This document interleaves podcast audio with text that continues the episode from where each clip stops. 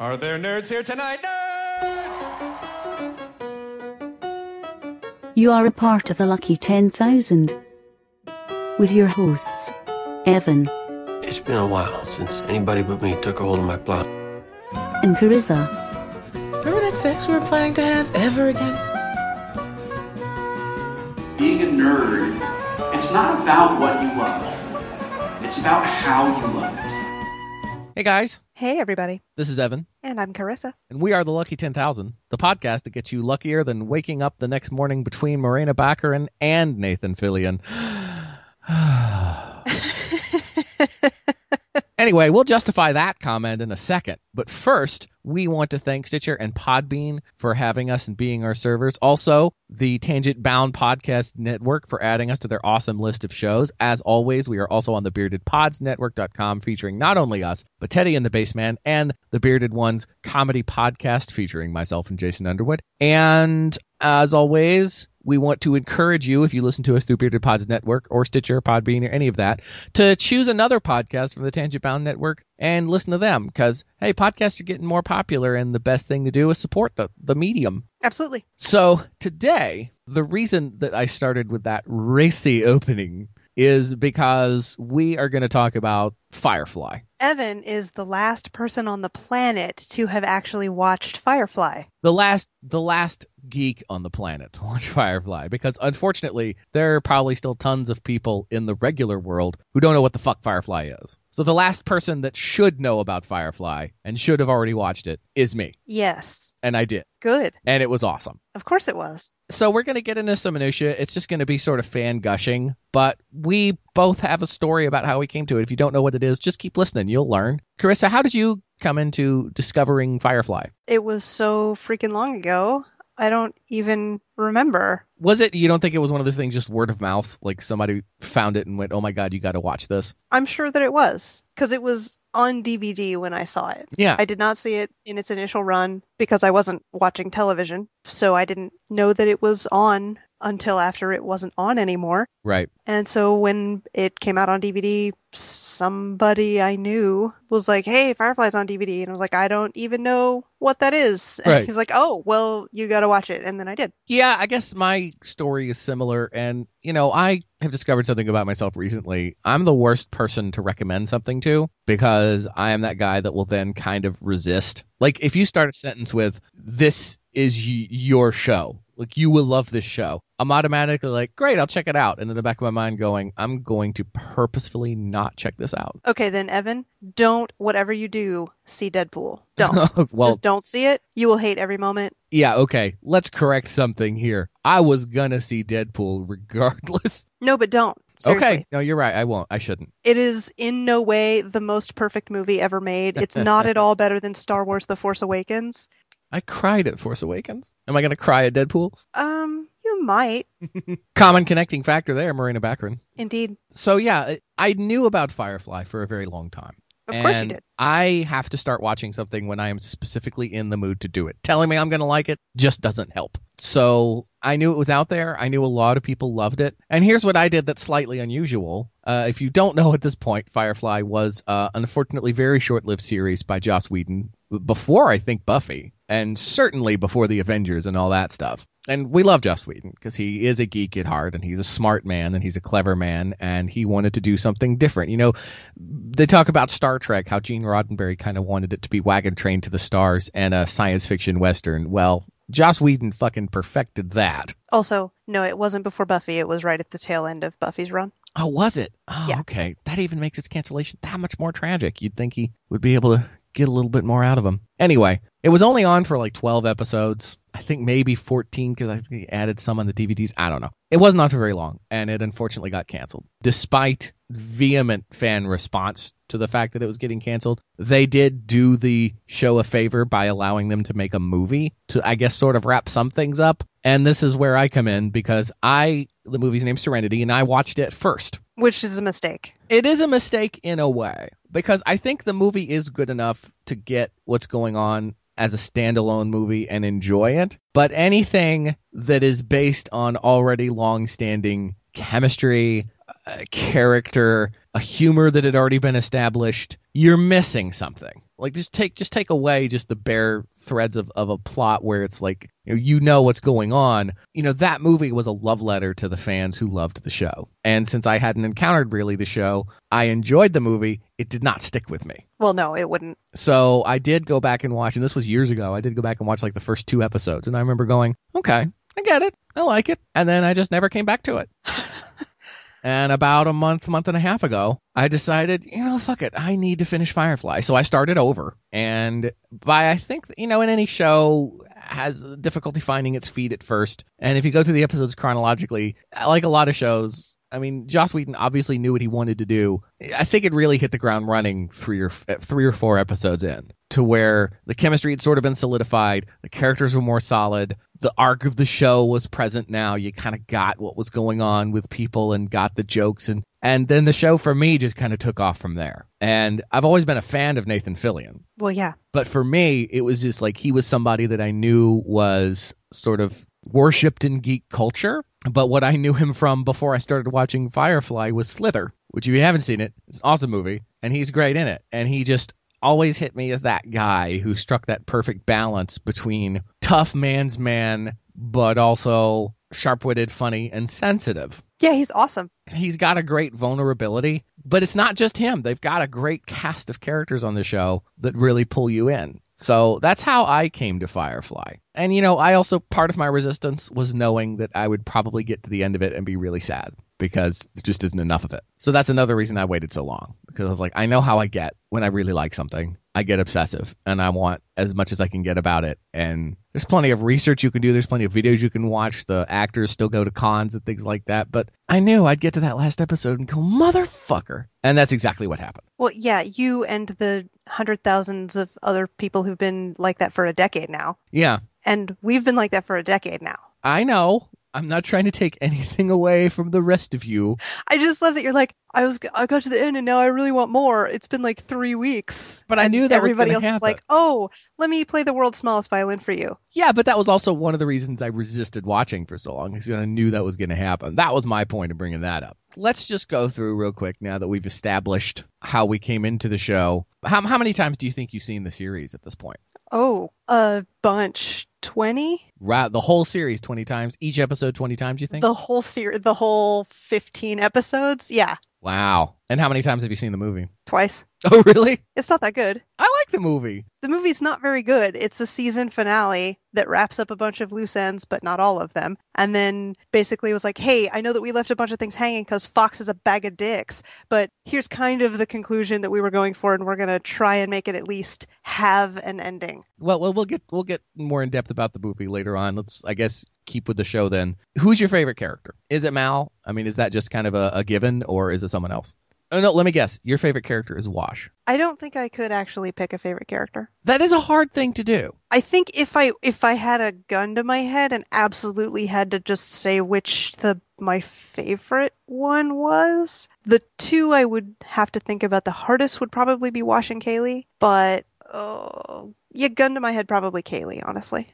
Oh yeah, I like Kaylee. I mean, she's just an incredibly like she really pull. And here's the thing. Well, let's go through just for people that are Firefly virgins at all. There's Malcolm Reynolds, played by Nathan Fillion. There's Zoe Washburn, played by Gina Torres. There's Hoban Washburn, played by Alan Tudyk. Alan Tudyk. And Sarah, played by Morena Baccarin. Jayne Cobb, played by Adam Baldwin. Not the Adam Baldwin you're thinking. Kaylee Fry, played by Jewel Staite. Simon Tam, played by Sean Maher. And River Tam, played by Summer Glau. So this is one of the reasons the show is special. I think getting a true ensemble feel from a show where every character has truly their own personality and they still all manage to mesh together instead of just a series of quirks is, I think, a very difficult thing to do. And I only assume it's difficult because we've seen it so many times not work at all.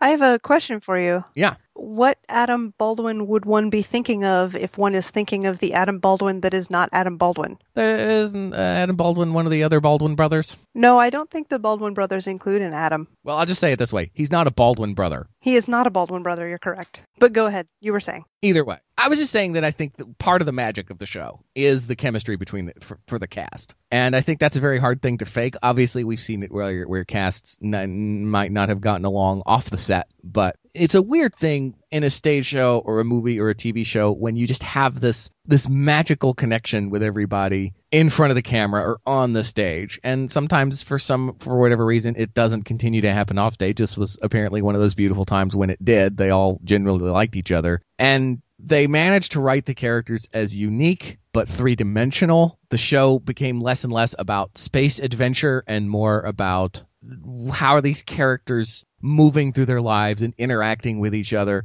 They did do the whole unrequited, not unrequited, but the whole uh, sexual tension angle that so many shows have, and it gets so tired and old after a while. But it works in Firefly. It's almost like Nathan Fillion is. You almost can kind of look at it like you know the Han Solo adventures in a way, Uh, because he reminds me a lot of that. okay. I did. He's a he's a he's a good guy, but he's still kind of a scoundrel. You know, he definitely has an appeal, but an appeal in the sort of bad boy type way. I mean, one of the things I love about Malcolm Reynolds is that he is the thief with the heart of gold, but he will also fucking kill you without a second thought. Yes. And I, I think there's a great appeal in that. And that's a hard line to toe to make that likable. And Nathan Fillion, Nathan Fillion just does a fantastic job doing that. I agree. I think that he pulled Mal off better than anyone else possibly could have. Right. But I do think there are a lot of parallels between Mal and Han Solo. He just reminds me of him a lot. Then we get to Zoe, who's just everyone wants a friend like Zoe. Like she's absolutely tough and strong, and she'll be there with you, and she'll back you up. She'll tell you if she really thinks you're going, if she, if, there, if she has an issue with something that you're doing, she'll definitely let you know. I love people that are bluntly honest. Is that why we get along? Probably. Probably. I mean, there is just a refreshing thing in knowing you have a friend that you go to and go, Hey, was what I just did kind of dumb? And they're like, Yeah, it was pretty fucked up. And you're like, okay, thanks. Because you want to know. You want to know those things. And Zoe's like, I would kill to have Zoe as a best friend. She's great. I really, I love Zoe as a character. Honestly, I think she's She's great. one of the most in a cast full of very three-dimensional, incredibly deep, well-written and well-performed characters. I think she is the most well-rounded. Yeah. Not as a as a person, but as a character. Right. And I find her incredibly compelling. And I identify with her in a lot of ways. Yeah, and credit Gina Torres too, because Zoe's not a flashy character. Mal gets a lot of the great witty lines. You know, Wash is kind of the comic relief in an Totally. already very funny show. They all have this thing. Well, most of them have this thing where they are kind of these defined, flashy characters. But Zoe is that strong, unmovable center. And as for an actor, that's not a lot to play with. That's not a lot to to show and be the center of attention. No, she's a great straight man. Oh, absolutely, she is. And no show would be complete without it, but credit her for pulling that off and finding the depth in that character and making that character as likable as she is. Not that she was poorly written, but she's just one of those characters that doesn't get to shine the way some of the other characters do. in terms of archetypally. Yes. Yeah, I totally agree. And she found the way to make that appealing. Because I think a lesser actor would have been very one note with that character. Well, and what I really liked about the writing for all of the characters, but it shines, you're right, most especially with Zoe, is that very little of what we get about them is an informed attribute. Right. We aren't told that Zoe is kind of a badass. We aren't Right. told that Zoe is very smart and strong and she's incredibly strong willed and very much her own person. We're not told any of that. No, not at all. No one ever says that about her until much later. Right. And that's not something that we need to be told. The only reason No. we're told that later is because they're talking not to her or to us, but to each other about her. That's great because I don't want to be informed about what your character is. I want you to show me who your character is. Right. And she just is that from minute one. Right. Uh, Yeah, it's great. And they do that with all these characters. You know, it is an annoyance in writing TV, movies, whatever, where, you know, one of the characters has to turn to the other character and go, boy, that person's a real blah, blah, blah. Yeah. And you're just kind of like, why don't you just have the character demonstrate that to me? the thing that really kind of upset me about not upset me but that struck me about the writing specifically because it had to be informed was simon and river Yeah, yeah, yeah. because you can't go through their entire backstory except as an inform like an informing attribute Right. so when he stands up in front of the whole crew in the kitchen and tells their story that's all informed we have to Right. take his word for that we have to accept that that's truth. And it is also very difficult to show that someone is a super genius Right. in a television. It's just hard to do that in a television show because those delineations between smart and successful and accomplished and super genius are very subtle. Well, especially with the way her character sort of unfolded. Like she wasn't doing that stuff from the get go. Like you had to see that stuff gradually and you saw more and more of what she could do and what she was capable of as the show went on. But for the first few episodes, she was basically catatonic. And in order to have an interest in what's going on, obviously there's still some mystery there, but also you kind of got to be told what the fuck is going on. We had to be told why we cared. right. Like, why do we care about this completely psychotic, mostly catatonic, Yes. crazy bitch? Well, because she has all of these other attributes that actually are desirable. Right. But we don't get to see those until the end. Right. Yet another reason it's so frustrating that the show is canceled. Then we move on to Wash, whom everyone loves, played by Alan Tudyk, who is, I think, a great reversal of a stereotypical male female relationship because he's married to Zoe and she is so the alpha. And it's not even in a look at how strong she is for a woman kind of way. It's just no one even comments about it. They just know Wash is not a guy you necessarily want to have backing you in a fight, but Zoe totally is. And you see that play out in their relationship too. And it's not again in a in a two dimensional way. It's not a sitcom. You just see that he sort of she's on top. I don't know how that even works, but she's on top. That's what we know.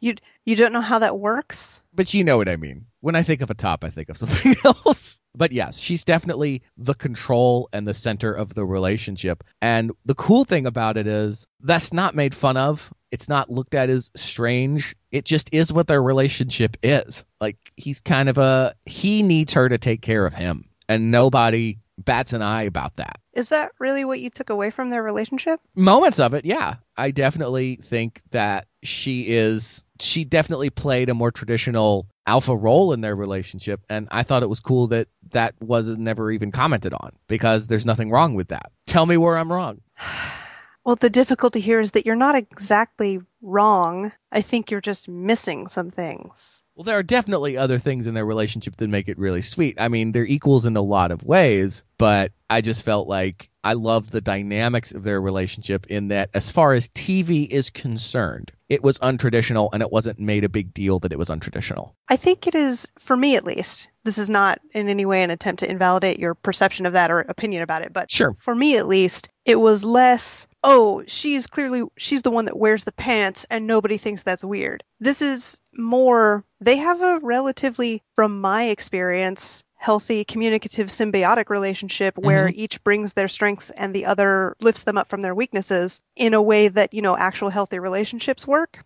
Sure. And Wash just isn't a soldier. No, not at all. That's not a strength that he has, whereas Zoe clearly is and does. That's something that they both bring to the relationship, but within the confines of their interplay, they are equal to each other because one's love for the other is the only thing that actually matters in the end. Right. I mean, the balance of power certainly shifts. I'm just talking about if you look back at the history of television, even movies to a certain extent, most relationships don't play that way. That's true. I mean, there are a lot of things that are very different because they're more realistic in Firefly than in most television or movies. Right. And that's one of the things that makes it one of the best shows that was ever made. But what is more striking to me is not that no one thinks it's odd, it's that what you saw isn't wrong. She is the strong alpha of the two of them, not in the relationship, but of the two of them. Right. And he's not. He's the beta. He follows along of the two of them. But that doesn't play out in the very sitcom way of, oh, I'm a helpless, weak, stupid Right. man. I can't do anything without my woman who can do everything. Right. Because that's just as much bullshit, boring crap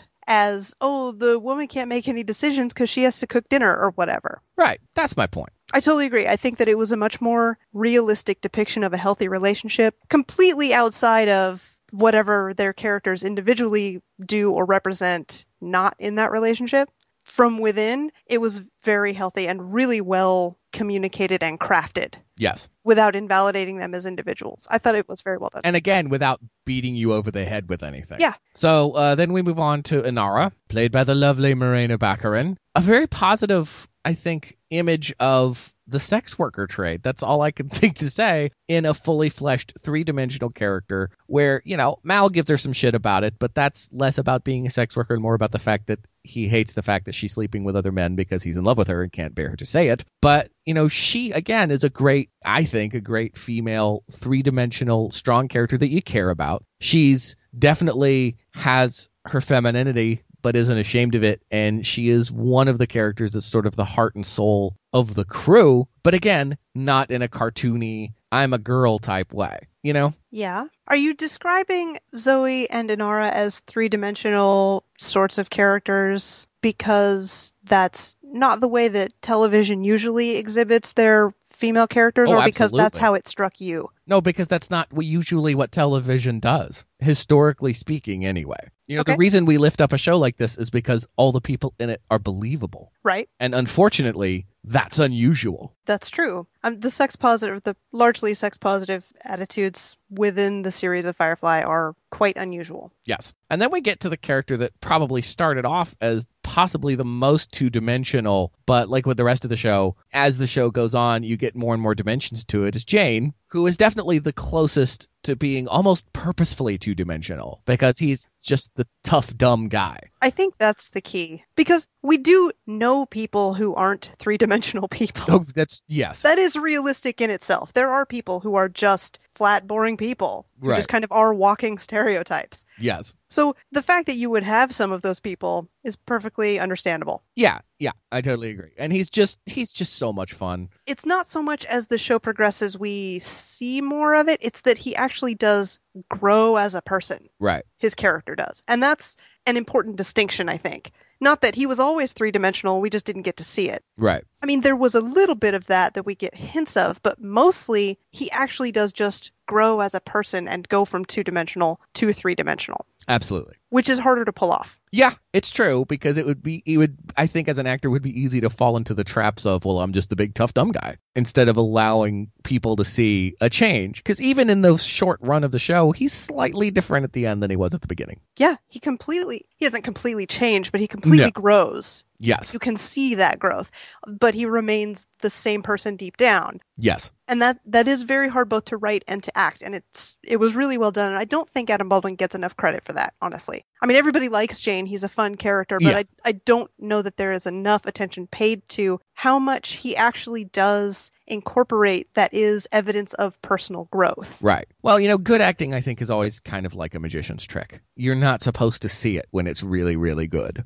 Yeah. And therefore, a lot of people who are excellent at portraying a character don't get credit because you never think of it as acting. It's just there, and you just sort of accept it. True. Now we go on to who have you you have said is your favorite character in the show is Kaylee, Kaylee. who you know she's adorable, and again. At the beginning, you kind of think, "Oh, I get this person. I know who exactly who this person is." She's that beam of sunshine constantly. And at first, I was worried she would annoy me because of that. The beautiful thing about the writing of the show is they know just how far to push certain aspects of these characters to where they don't become cartoony, they don't become stereotypical, they don't become just a quirk for the sake of having a quirk. They add depth. And she never got to the point where she was so cheery or happy with everything that I was like, oh God, it's Kaylee again. You know what I mean? Yeah, that never annoyed me. She was so genuine about it. It couldn't possibly bother me. No, it never annoyed me. I was worried that it might, and it Yeah. never did because they wrote it correctly and again gave her dimensions too. The closest character I would say that maybe got slightly grating and a little on the boring side for me, and I'm sure a lot of people echo this, is the Doctor Simon. Yes, he's very static. He is,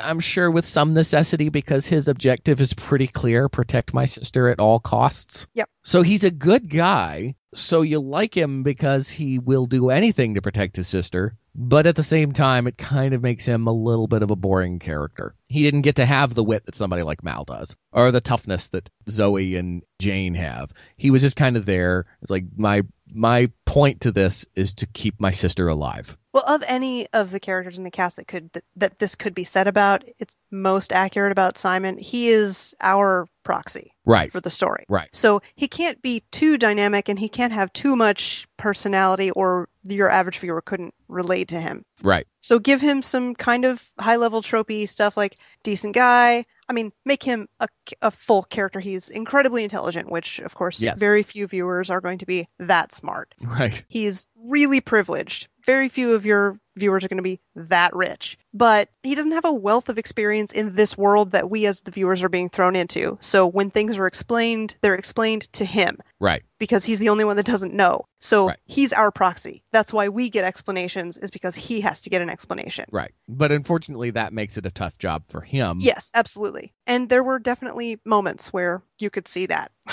Yeah, yeah, yeah, yeah. But then we get to his sister, River, who's a pretty fascinating character, mainly because, I mean, she and her brother are the catalyst for the series. So there's so much mystery surrounding her. I mean, through the whole first episode, you don't know what the deal is. At first, you think that he's just some sort of scumbag who's who's transferring a sex slave or something. I don't know. But then you start to see that, like we said before, that there's more to her than meets the eye, obviously. I think she did a great job of portraying a character who, at least for the first few episodes, barely ever said a word. And actors love showy things. Actors love like crazy parts and the ability to do like things and kind of go overboard with them a little bit. But it's such dangerous territory Yeah. because it can come off so easily as histrionic Oh or God, yes. melodramatic. Yeah. and she had a great especially for someone with the amount of experience she had when she started the show she played that line i think pretty for the most part pretty perfectly and in the moments where she would just have this magical clarity and understand completely what was going on and do exactly the right thing at exactly the right moment and then go back to the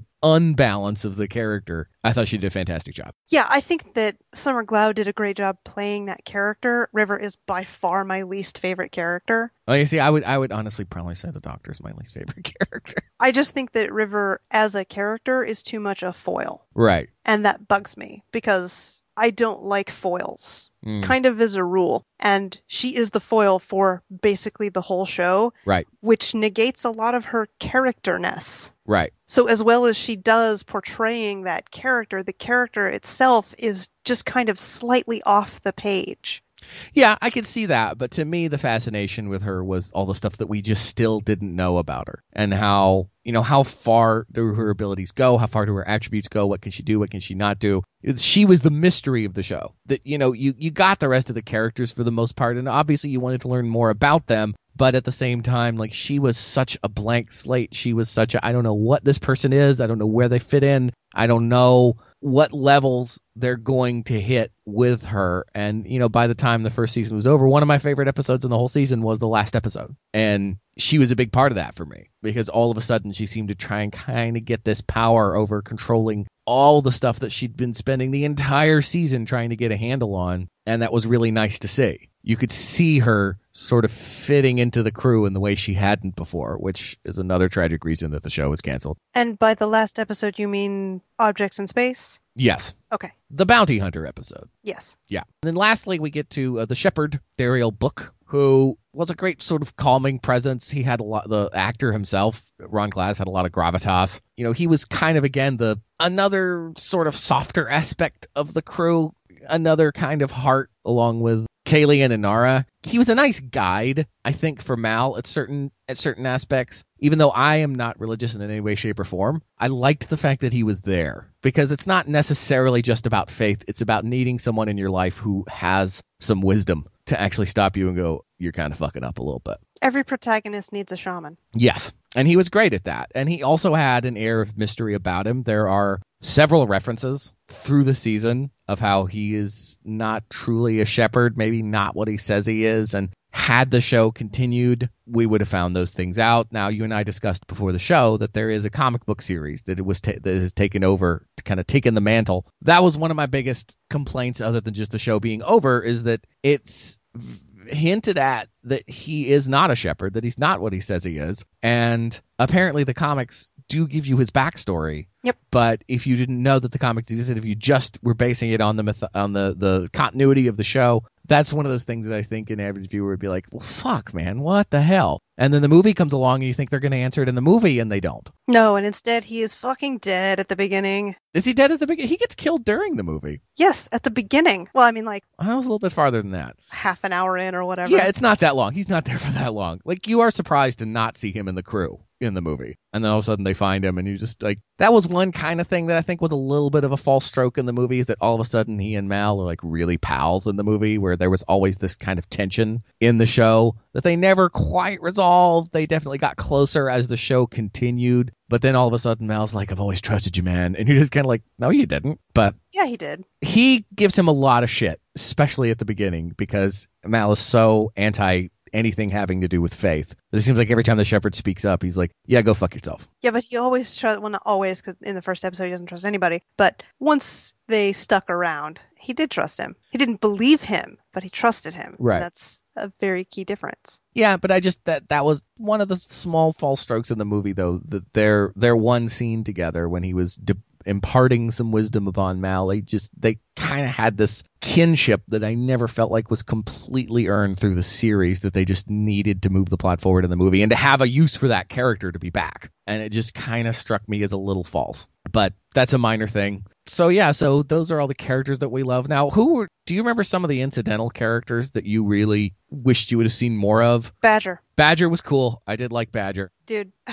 Mark Sheppard is my favorite. He is my absolute favorite secondary character actor. He he is one of those guys, isn't he? He is one of those like I know that guy. He is fucking brilliant. I am always on his team, except in Firefly. Like, right. Badger is the only character of his that I haven't wanted to win. Like I never want any of his characters to lose, but Badger is the only one I haven't wanted to win that he's ever played, that I've ever seen. Even when he's and he usually is kind of the antagonist. Right. In whatever show it is, he's usually the kind of secondary antagonist. yes. And I want him to win every time because he's fucking amazing. I love Mark A. Sheppard. He is so incredible and he played that part so very well.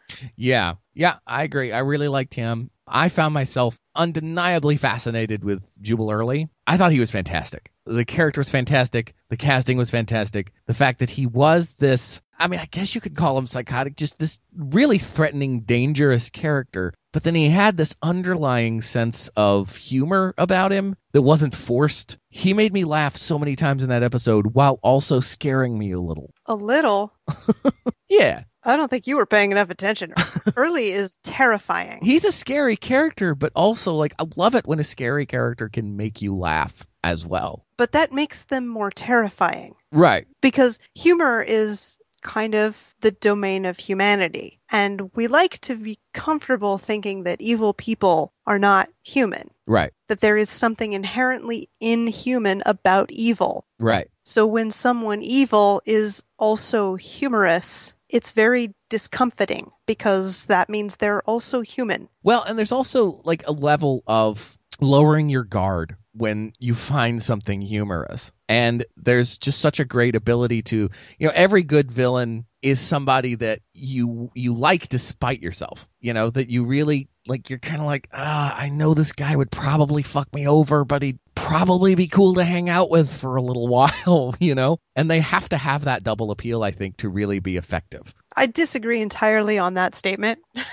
I uh, I don't. Most of the villains that I really like because they're villainous, there's also an aspect of their character that I am attracted to, and I think he fits that bill perfectly. I don't like anything about Early. Everything about him is terrifying. It's creepy. it's disturbing. It's upsetting. He is an upsetting character. Oh, for me, he was the best of both worlds as far as villainy is concerned. He was scary, he was intimidating, and I there were moments in the show where I genuinely liked him as well, which is to me a very effective way of portraying a villain. Well, and like you said earlier, it is just humanity. They are three dimensional, but at the same time, there was just something so charismatic about him. And, you know, you always kind of like somebody that can make you laugh. And he made me laugh. And I kind of liked him. But at the same time, I wanted to see him lose because I really was worried he was going to hurt someone. That's the other thing in series television, especially when it's not a series like we have now where lead characters are killed off every other week. You know, there's a safety in the villains that they encounter because you're always sure they're going to be fine. It's great when you encounter one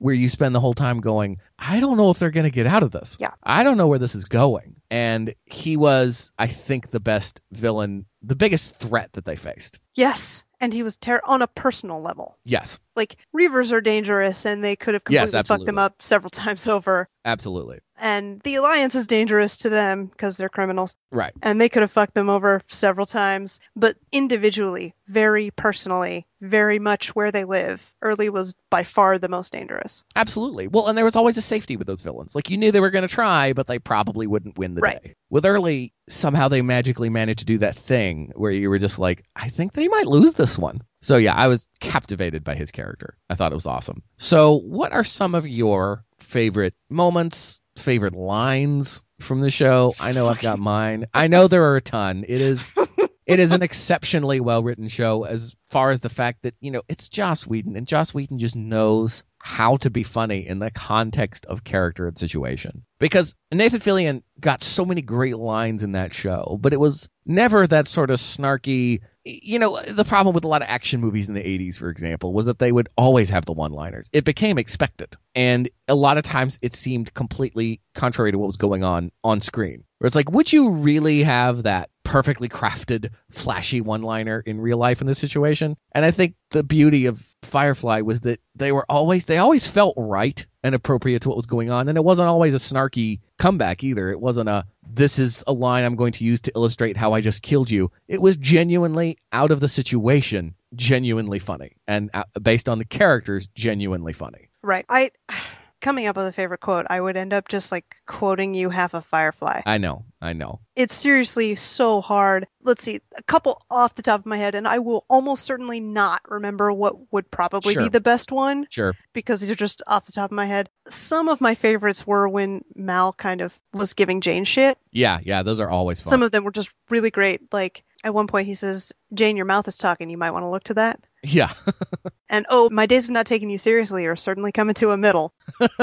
That actually might be one of my favorites. It's a pretty good one. But that whole speech about Vera that Jayne gives him is actually really pretty good. The gun. Yeah. Yeah, that was an interesting thing about Jayne too that we didn't talk about earlier. Is there were times he was genuinely threatening as well. Yes. In that scene in particular, I was a little bit afraid of him. Yeah, he was a little unhinged. Yeah, and he did do some really bad shit. Like genuinely bad shit. He wasn't just a scoundrel with a heart of gold. He was a scoundrel who was genuinely decided, I think made a conscious decision at some point that he had to change some of his ways. And not just for selfish reasons either. But in those moments you're just like, "Oh, this guy's a fucker." Yeah, he's he's pretty much a fucker. But yeah, I mean, I think I told you when we were talking about it a couple of weeks ago after I finished the show. I mean, yes, it is hard to pick a favorite. I love when you see the humanity coming in a moment of weakness with a character that breaks a cliche. And there's that beautiful moment in the episode where Mal and Wash are getting tortured. They've saved Wash, they've left Mal. He has had the shit kicked out of him. He's died at one point and then was brought back so they could continue to torture him. And he doesn't know. Well, I'm, he assumes, I'm sure, but he doesn't realize the crew is in the building. Like with a really cool for for a show with the production value that they had, a really cool gunfight getting through the ship to get to Mal, and he's in a one-on-one tussle with the henchman, the main henchman who was responsible for torturing him, and Zoe and the rest of the crew enters the room and she sees Mal having this tussle and she delivers the line that you would expect her to deliver because it's in every other show of this type where something like that's happening. They start to move in and she stops them and she goes, "No, he's got to do this one himself." And that's such a cliche. It happens every time in a situation like this where you're like, "Yeah, the hero's got to got to rise and and defeat his own enemy and he's got to do it cuz cuz that guy and it's all personal now and all this other shit." And off camera, I think the brilliance of this was off camera you hear Nathan Fillion. No, he doesn't. she said just so he's like, oh, Well, let's shoot the fuck out of him then. yeah. And that was, you know, I think any show that can make me laugh at 10:30 at night when I am at home by myself, I will always have a soft spot in my heart for. And of course, I had laughed before up to this point at the show, but that I may have had to pause it to finish laughing at that line. The timing was perfect, the delivery was perfect, the way it was filmed was perfect, and the show is full of those moments. This is not my favorite because it's the only one. It's just the one that was that hit me in just the right way because it was a surprise, honestly. And that's the best kind of stuff to me. Yeah. It was almost breaking the fourth wall by going, "We're going to do this cliche." No, we're not. I mean, it's subversion. It's the best kind of comedy. It's Yes. where comedy comes from. Yes. And it's great when people have an understanding of that and still don't lose the drama of the show itself. Because it wasn't like there was winking at the camera with the characters per se, because had that happened, then you wouldn't have given a shit. Because you're like, well, the show is acknowledging something. And sometimes I think that takes away from the believability of a situation or the stakes of a situation. But the show managed to skirt that beautiful line between taking itself seriously enough, but allowing the humor that was there to come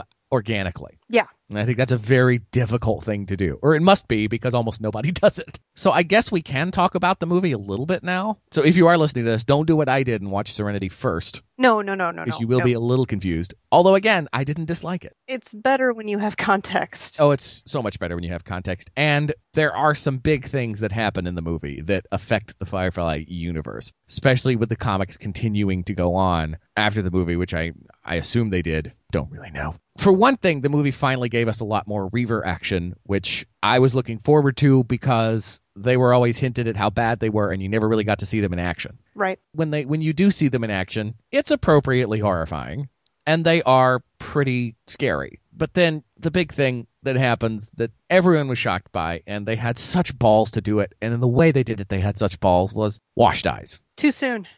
I know. I know. How long ago do you think it's been since you see the movie? 13 or when whenever it came out. Yeah. Did you go to the theater to see it? Um I don't remember. Well, I recently saw an interview with Nathan Fillion where he was talking about that moment in the movie, and he did say that when he went to see the movie and knew that moment was coming, he pretended to drop popcorn on the floor and bent over to pick it up so he could turn around and see everyone's reactions. And go find that clip because it's really amusing him acting out people in the audience's reactions to Wash dying because the way it was played, it happened so quickly. Yeah, it was brutal. And they did that great thing of, you know, for a while there, like with a show like The Walking Dead, there was always kind of a formula to figure out who was going to die because they would have their hero moment right before they died. Yeah. Or in an episode before they died. And you're like, oh, well, that guy's going to get it. They've kind of done away with that now, but that was exactly what happened in the movie, but you still never saw it coming because Wash gets them through this this awesome space battle ships reavers alliance ships everywhere he's piloting this rickety little thing through it and he's doing an amazing job and everybody's pinning their hopes on him and he saves the entire crew with his piloting ability because that's the other thing is he is a fucking damn good pilot Oh hell yeah. but even this, you know, you can tell he's nervous, and that's why Alan Tudyk does such a good job with the role. You could tell he's terrified that he's not going to get it done, but he gets it done, and then boom, fucking spear right through the heart. And again, they avoided the cliche of having him say "die in Zoe's arms" and get to have a classic sort of "I love you, I love you too," you know, last words, whatever. He's just gone. Hey, hey Evan. Y- Yeah, How do reavers clean their spears? I don't know, Carissa. How do they? They run them through the wash. Oh, hey yeah, yeah. That's that's the way you deal with tragedy Yes. is to is to make a joke about it. Because it's still seriously too soon. It's a very, very hard scene to watch for me. Yes. Well, it is, and and I was lucky in that I guess I saw the movie so long ago. I didn't have enough attachment to the characters to care because I didn't remember him dying when I watched the movie after I finished the series. So I've now seen the movie twice and remember Wash dying once because I cared about him at this point, and it was pretty traumatic. Part of that is because it's so fucking fast. Yes. I mean, that's why it is as brutal as it is, I think, is that there is there's no time. Because you're at that moment where he has gotten them through the blockade, he's on the ground, everybody's safe. Yes. And that's that moment where you as an audience member are supposed to join in with the people in the movie Yes. in their sigh of relief. yes. Okay, we're going to take a breather now and get ready for the next thing. There's n- and then there's no ready. Right. No one is ready. It is a, it is a huge moment of vulnerability as an audience goer. And that they take advantage of that moment of vulnerability when you Yes. expect it's that subversion that is set up for comedy in some places and for absolute horrible tragedy here. You do not expect that at all, especially at that moment. And that's why I think it's so brilliant. It is. And and you know, most of the time when you're writing the death of a major character, I think the formula is always they're going to die so people are going to be pissed about that. So let's give them a good death or let's give them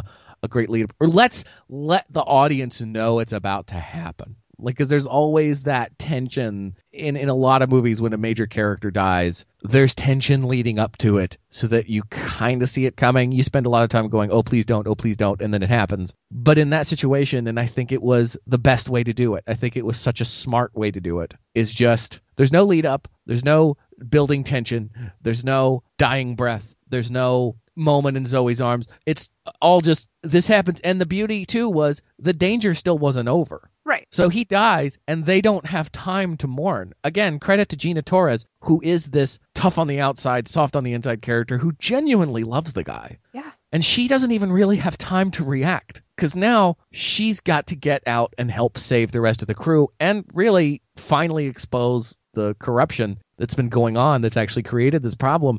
So obviously she has a moment of what the fuck? Oh my god, love of my life is dead, and then she has to snap right back into survival mode. Well, kind of. Kind of, yes. But definitely she didn't get the scene that a lot of other actors would have gotten because the urgency was still palpable. It was there. In that moment, she became our proxy Yes. because we also didn't get time to mourn. Right. So she got to be angry for us. Right. And we got to be angry with her as opposed to just having to sit there with that all by ourselves. but also like I think that's the definition of an actor playing a character as opposed to playing a moment. Yes. You know, a lot of people love to play moments. They want to cry in front of somebody or they want to scream so that people can see them act. But if you're really taking in the reality of the situation, the reality of your character, and truly being the character, you might not get that opportunity. Yeah. And that's what real acting is. Because we've all, if you've ever acted, you want the scene where you get to cry. You want the scene where you get to fall apart. But that's just pyrotechnics. The real thing is portraying a character in a believable way, in a believable situation. And I never doubted for a second that Zoe was devastated. But I also knew that she didn't have time to sit there and go, oh, I'm devastated. And let me show you how. She did show us how. She showed us how by getting fucking pissed and being suicidal. Yes, but you know what I mean. She didn't get the the moment that every actor thinks they want. Yeah. The Oscar moment. The weeping, the gnashing their Yes. teeth, and waving their fist at the sky. Yes. The every Hugh Jackman moment in X Men Origins Wolverine. and don't get me wrong, I love Hugh Jackman, but my God, that movie had a lot of no Yeah. in it. Yeah, the whole movie had a lot of no in it. Yeah. But overall, I genuinely did like the movie. Obviously, better the second time around. Yeah. But it is, I mean, it was bittersweet. One thing that has made me hopeful about the future have you heard of Con Man? I'm a backer for Con Man. No way. Yeah. Has it premiered yet? Oh, God, yeah, last year. Oh, it did? Where the fuck have I been? I have no idea. For anyone that doesn't know, are they doing a season two? Uh, yes. Awesome. Well, for anyone that doesn't know, what is Con Man? Oh, Con Man is a show that was put up on Indiegogo for crowdsourcing or crowdfunding by Alan Tudyk and Nathan Fillion. It is about a guy who was on a well loved but ultimately unsuccessful and prematurely canceled science fiction show Mm. and his co-star and best friend who the co-star and best friend went on to be this very famous incredibly rich really well loved and well known actor in hollywood and he himself alan tudyk did not and instead has been spending the past like decade or so going from convention to convention you know talking about the one Right. season of the one show that everybody knows him from Right. it's you know semi autobiographical Yeah, just a little. I mean, I'm, I'm I'm struggling to see where the parallels are. Yeah, yeah, it's really reaching to find those Yeah. parallels. Yeah. So, and they put it on, and it's it's good. It's on Vimeo, correct? It's on Vimeo. Yes. Which not that many people have heard of, or at least not many people that I know have heard of. But we've even got the web series that I co-write on Vimeo, and it's a great service. Yeah. I have not started watching Con Man yet, but I will very soon because there are so many other shows I'm trying to work my way through right now. I'm still three or four episodes away from the end of the first season of Jessica Jones, so I got to finish that. But I was so excited when I heard about that because I love that sort of insider tongue in cheek type thing. And again, you know, one of the reasons that I love podcasting. One of the reasons I love the web series is it is entertainment on your terms. And I think this is, from what I gather, and since you've seen it, you can tell me this is like exactly the show that Alan Tudyk and Nathan Fillion wanted to make. Oh, it's it's their show. Like that's they didn't have to answer to anyone. Right. And the people who were backing them, who technically they have to answer to, none of that was production credit. Like Right. no one who paid to get it funded gets any say in what they put in it. Right. We just trusted that we're going to pay you this because what we want is for you two to have a show and we trust that you know what we want. Right. And they do, and they did, and it's amazing. Well, then, see, if you have never heard of Firefly before, and if this episode gets you into Firefly, and you start watching it like I did, and get all the way through the series in a couple of days, and then go, huh, well, you got a movie to watch. And then after that movie's over, you're kind of like, huh, well, guess what? You kind of have the same thing. You, you kind of have at least some partial nods to Firefly and the chemistry of Nathan Fillion and Alan Tudyk again. You know, it's it's still going in a way. And there's a comic. So don't despair. Just support good science fiction television because there isn't enough of it. There isn't much of it. Yeah. So I think that's about all we can say about Firefly, Carissa, unless you've got anything else. Oh, I mean, it's certainly not all we could say about Firefly. No, in an hour. That's all we- Yes, it's about all we could say in an hour. yeah. I would like to say that I am very disappointed that it took you this long to watch it. Well, I was avoiding it purposefully, obviously. Yeah, and that's disappointing. No, it's not because now uh, you're talking about it again with someone who you can go over the same points you've gone over a hundred times before with other people that has never heard your points before. I suppose. There's a silver lining. But you out there, if you have anything you want to say to us about Firefly, our show, maybe even uh, some what you feel might be an underappreciated sci-fi series, movie that didn't get its due, whatever, uh, why don't you write us and tell us about that? And Carissa, how would they do that? They could get in touch with us at lucky10000 at gmail.com, all spelled out, lucky10000 at gmail.com, or hit me up on Twitter at lucky underscore 10k. Excellent. And as always, you can leave us a five star review on Stitcher or iTunes. Well, and iTunes if you want to do both. If it's a five star review, we will read whatever you say and just look forward to that. The best way you can help us out, though, is just word of mouth. People don't know about podcasts are becoming more and more popular every day, but there are a lot of people out there that still don't know about them or don't even know if they even enjoy them. So tell your friends, tell some friends you think would like the show, and tell them that if they like it, to pass it on to their friends, and we'll just be one huge pyramid scheme. Also, if you are particularly geeky about something Yeah. or have a, a particularly broad layman's knowledge of a particular topic and no one wants to hear you talk about it anymore, all your friends are tired of hearing you talk about it, but you still want to talk about it to somebody, let us know Yeah. because we would really like to let you talk about it. We want people to introduce us and our listeners to stuff that they're passionate about. It's not Absolutely. just what we know and like because we don't know or like everything. So come tell us what you want to talk about. We will let you come on and talk about it, and you can help us be lucky and part of the lucky 10,000. That would be fun. And for everybody else out there, I hope you got lucky tonight. Good night, nerds. Thank you for being a part of the Lucky 10,000 with your hosts, Evan and Carissa. Email us at lucky10000 at gmail.com. Find Lucky 10,000 on Twitter at lucky underscore 10k. And visit our podcast network site at beardedpodsnetwork.com.